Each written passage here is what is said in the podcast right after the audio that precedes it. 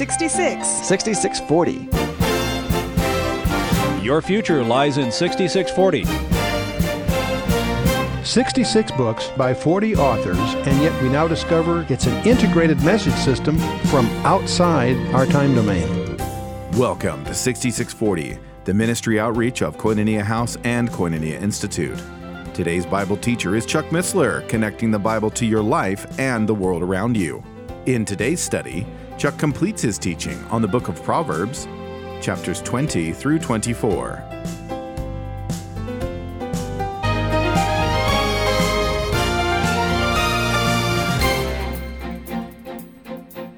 These couple of sections here, from uh, verse 17 of chapter 22 down to verse 34 of 24, are regarded by uh, scholars as a separate section.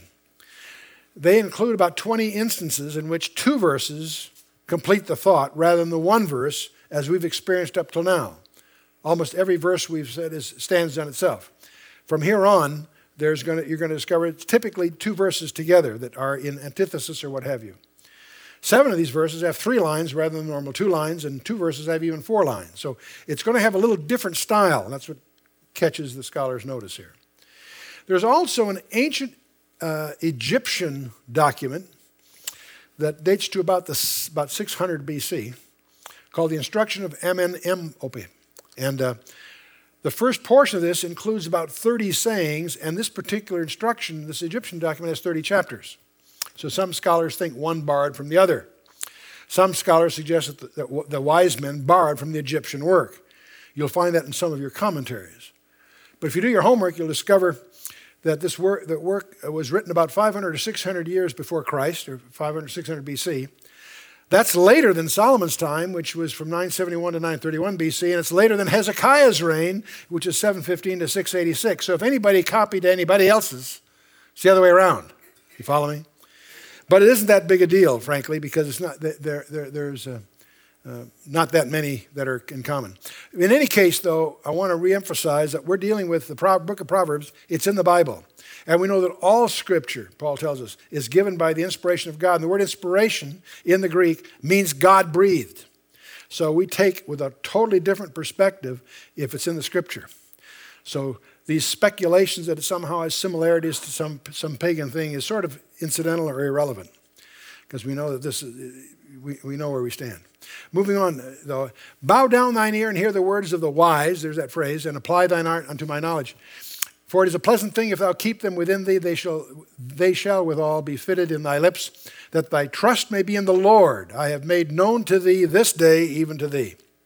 Have I not written to thee excellent things and counsels of knowledge, that I might make thee to know the certainty of the words of truth, that thou mightest answer the words of truth to them that send unto thee?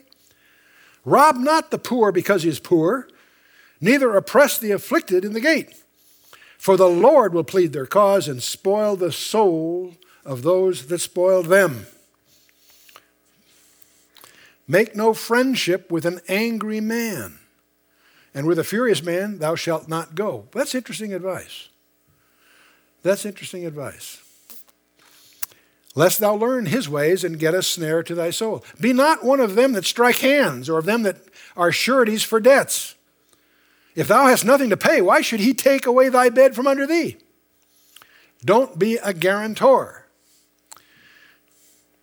When I went through my bankruptcy many years ago after my Soviet Union adventure, my Jewish friends explained to me what a guarantor is. Chuck, that's a schmuck with a pen. I got what I deserved. Remove not the ancient landmark which, which thy fathers have set. You know, six times the Bible talks about moving a boundary marker, boundary stones.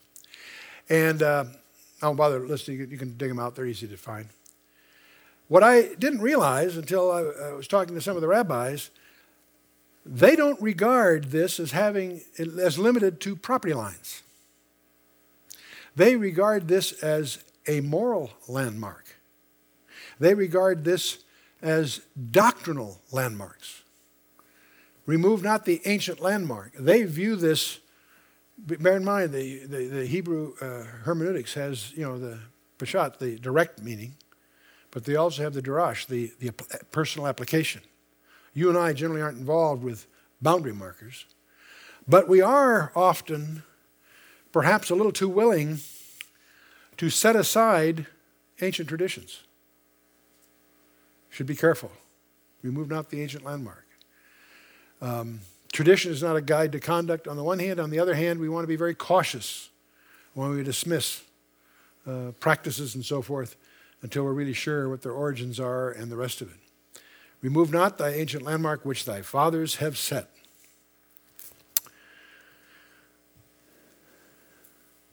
It's interesting as you study, if you study the Jewish Kabbalah, which is the occultic fringe of people who study the Torah, by the time you get there, you'll discover, if you study carefully, it's a total inversion of everything else going on. It, uh, this, this kind of th- thinking comes up a lot in refuting the uh, foolishness and dangers of the Kabbalah. Seest thou a man diligent in his business? There's that word again, diligent. It's often not in our vocabulary.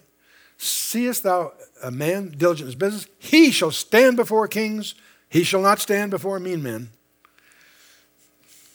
Chapter 23 When thou sittest to eat with a ruler, consider diligently what is before thee. Put a knife to thy throat if thou be a man given to appetite. Now, put a knife to your throat rather than this piece of steak or whatever. Be careful. That would, don't let your appetite be your snare.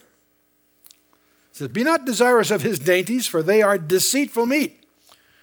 Labor not to be rich, cease from thine own wisdom.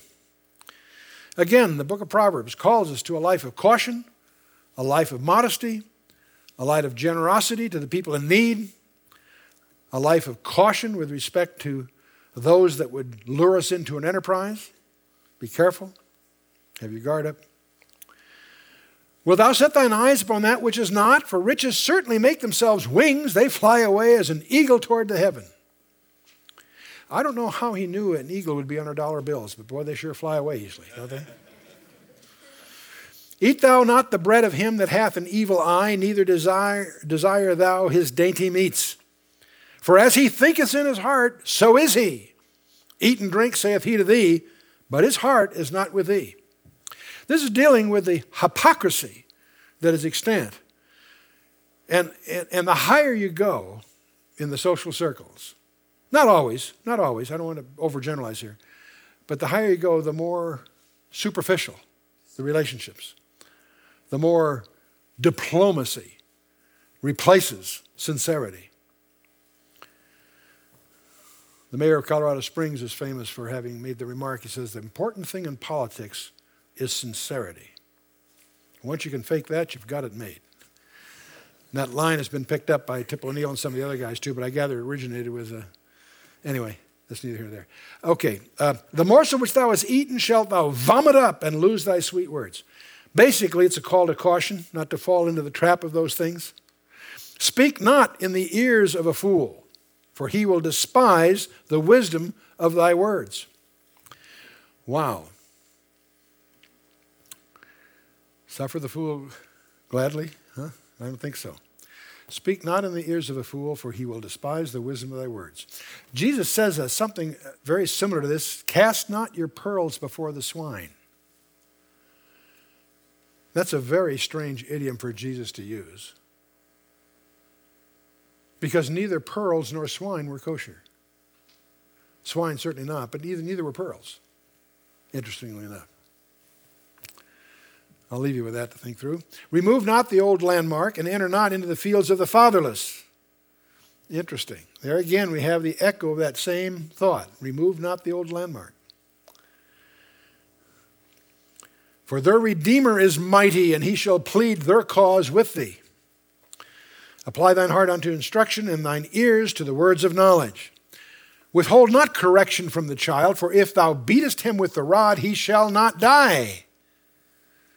Do you love your child enough to discipline him so he will survive this crazy world? That's the question. Do you love your child enough to teach him some basic manners so that he will find his way among in society. Withhold not correction of the child, for if thou beatest him with a rod, he shall not die. Thou shalt beat him with the rod, and shalt deliver his soul from hell. Do you love him enough for that? My son, if thine heart be wise, my heart shall rejoice, even mine. Yea, my rein shall rejoice when my lips speak the right things. Let not thine heart envy sinners, but be thou in the fear of the Lord all the day long. Boy, how difficult it is sometimes to deal with the issue when wicked prosper. When the scoundrels succeed to the top of an organization, when the, when, when the, the people who are notorious cheats win. It's disturbing.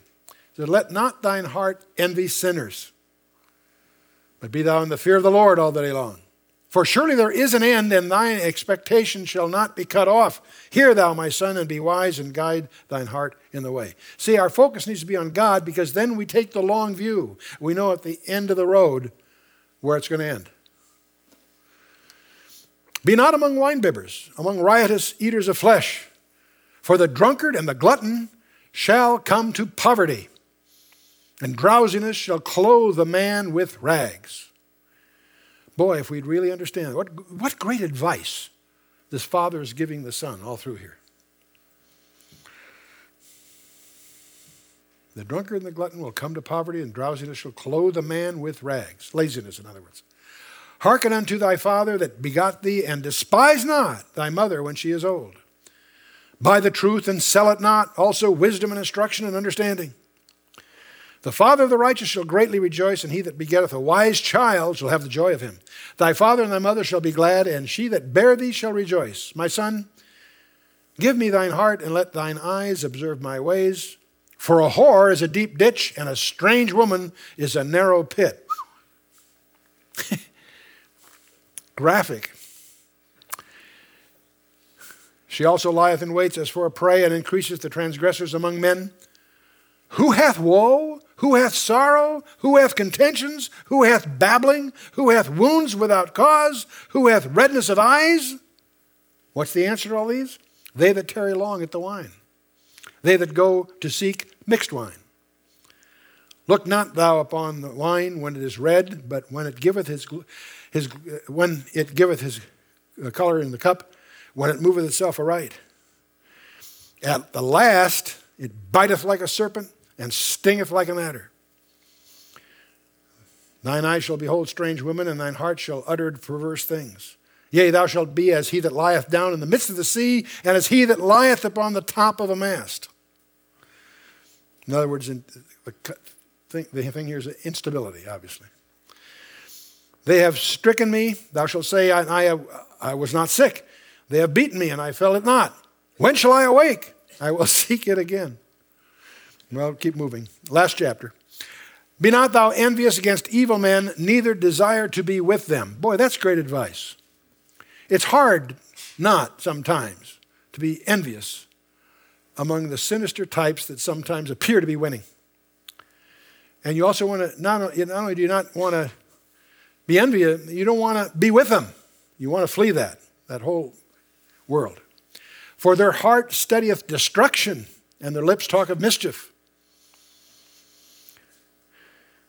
Boy, what moral courage it takes to, to distance yourself from those kinds of conversations, those kinds of planning, those kinds of conclaves. When you see that happening, you find a way out of there. Through wisdom is a house builded, and by understanding it is established. And by knowledge shall the chambers be filled with all precious and pleasant riches. A wise man is strong, yea, a man of knowledge increases, increases strength. For by wise counsel thou shalt make thy war. There it is again, the same. We've heard that about three or four times now.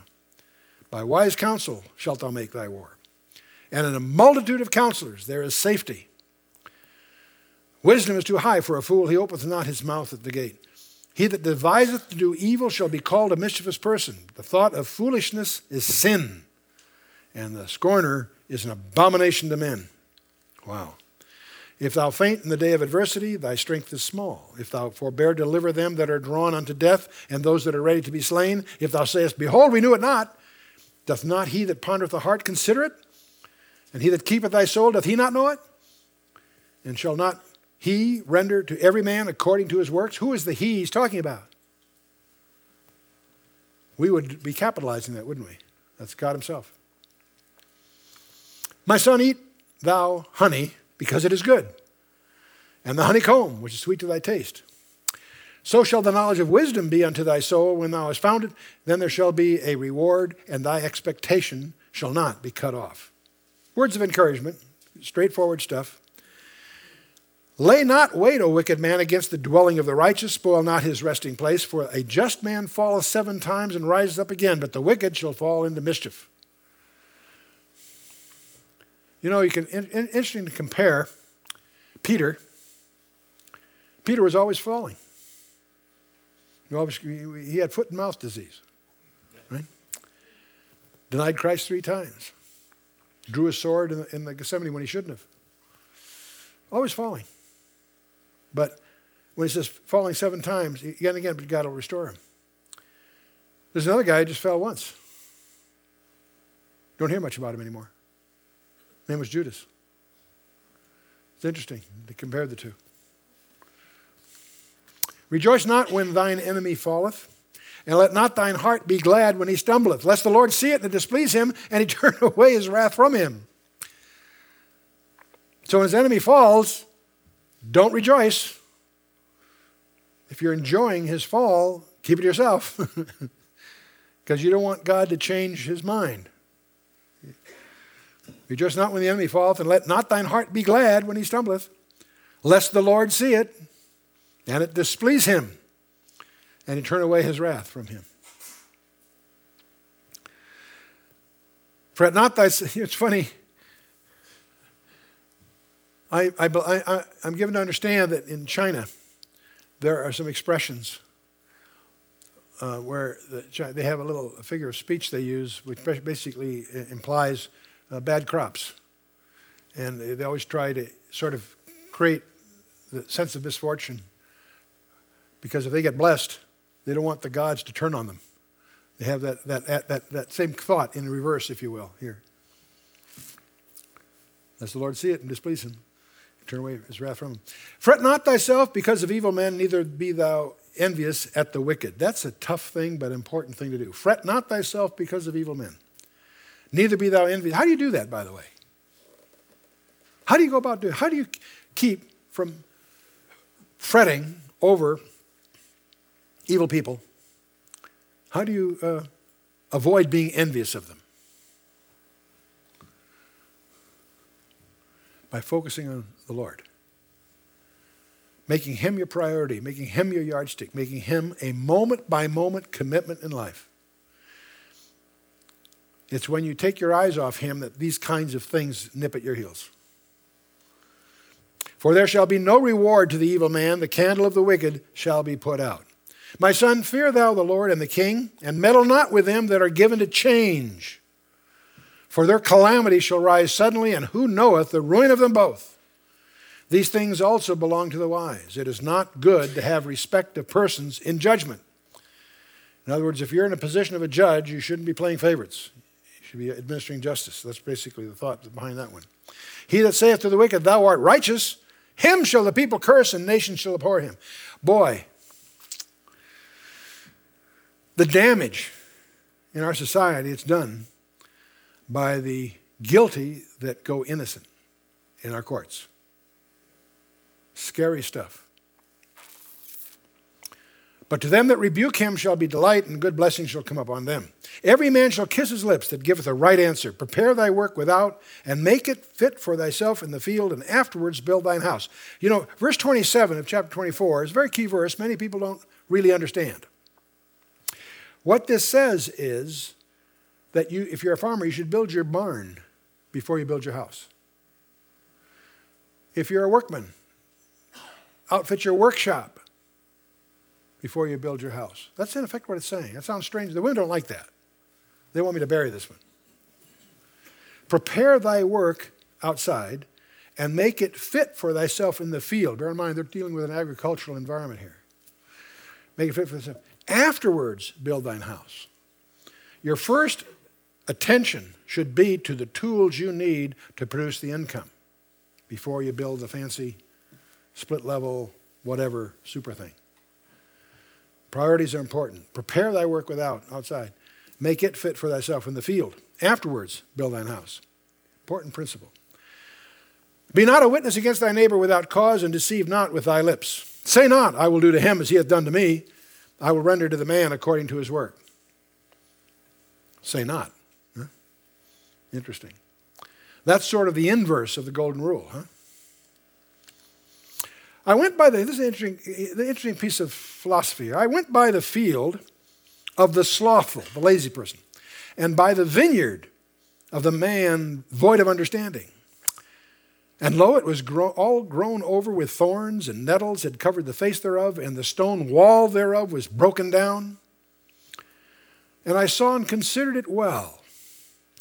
I looked upon it and received instruction.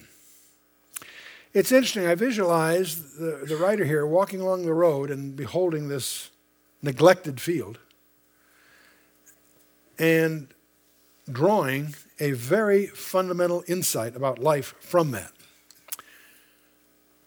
Yet a little sleep, a little slumber, a little folding of the hands to sleep, so shall thy poverty come as one that traveleth, traveleth and thy want as an armed man. In other words, relax a little bit, catch a little nap. What harm can come? And poverty will come rapidly and want as an armed man. Well, that's uh, the verse. Those are the chapters we had set aside for ourselves for this session. The Proverbs of Solomon, written set over by himself. In the next session, we're going to have Proverbs of Solomon that are set in order by the men of Hezekiah. I realize there's some that think that because of the stylistic differences that these were some of them were maybe not from Solomon. We don't have any real evidence of that. In the meantime, I, I sort of yield to the, the basic scholarship which says they're all Solomon. In fact, uh, after the next session, we have what I consider the dessert of the entire book. We're going to, what you might want to do if you're going to read ahead, we won't take it up next time, it'll be the time after next, but the Oracle of Agur I'm going to suggest to you when we get there that the first five verses of chapter 30 are a messianic prophecy. And you won't find that, I believe, in any commentary you're likely to stumble across. Uh, but I'll show you why we have that view, and that'll be fun. But we'll, we'll keep that as our little surprise when we get to the uh, chapter 30. But in the meantime, read Proverbs 25 through 29, and let me remind you to keep your logbook up. What do I mean by that? For those that don't know what I'm talking about, I'm suggesting that there are 31 chapters in the book of Proverbs, and I suspect that's of, of God's design. In the morning, you read the chapter for the date, whatever the date is, that whatever that date is, you read that chapter. And then what you do, in the evening, you take your logbook and you record the verse that proved to be the most relevant for you that day. It'll be a, a, varied menu of different advice that you get in each chapter, and you read them through, and during the day, there'll be one of those that'll hit you between the eyes. That night, when you open your logbook, write down the verse that meant to you the most. And now you do that for a whole month. So if you did it diligently, you'd have a page for every 31 days. In The second month, you do the same thing again, and what will happen is the next time, you'll, eh, although you do the same thing, your personal discovery will be the most relevant one will be tailored to your specific day, and it won't be the same as the last time. And it, this will be meaningless to you until you do it and you see what the Holy Spirit does for you by doing that. Uh, you know, just uh, um, you know, uh, humor me, give it a try, do it for two months and see what happens. Let's stand for a closing word of prayer.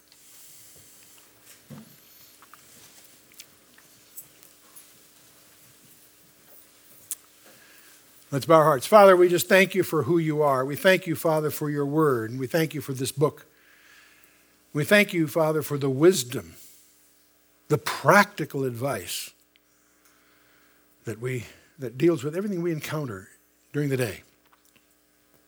We do pray, Father, that you would increase in us a discernment on these things. Help us to make these things real in our own priorities.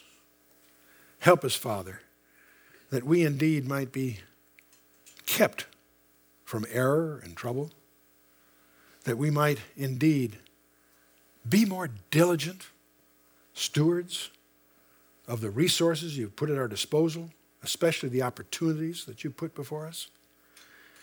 We would pray, Father, that through your word and through your Holy Spirit, you'd help each of us to be more effective, and above all, to grow in grace and the knowledge of our Lord and Savior in applying these things to our day to day living. We would ask this, Father, that we might be more pleasing in your sight, that we might be more responsive to what you would really have in each of our lives, that we might fulfill that special calling that you have for each of us in the days that remain as we commit ourselves this night into your hands without any reservation. In the name of Yeshua, our Lord and Savior, Jesus Christ. Amen.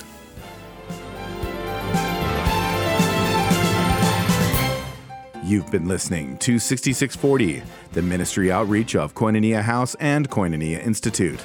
Today's Bible teacher was Chuck Missler, teaching through the book of Proverbs. Download the K House TV app to access an ever growing collection of free resources. Visit the iTunes or Android App Store, or search K House TV on your Roku streaming device. Thank you for listening to 6640 and for your continued prayerful support of this ministry. Until next time, as we continue this series, may God bless you with the knowledge of His Son, Jesus Christ, as you study His Word.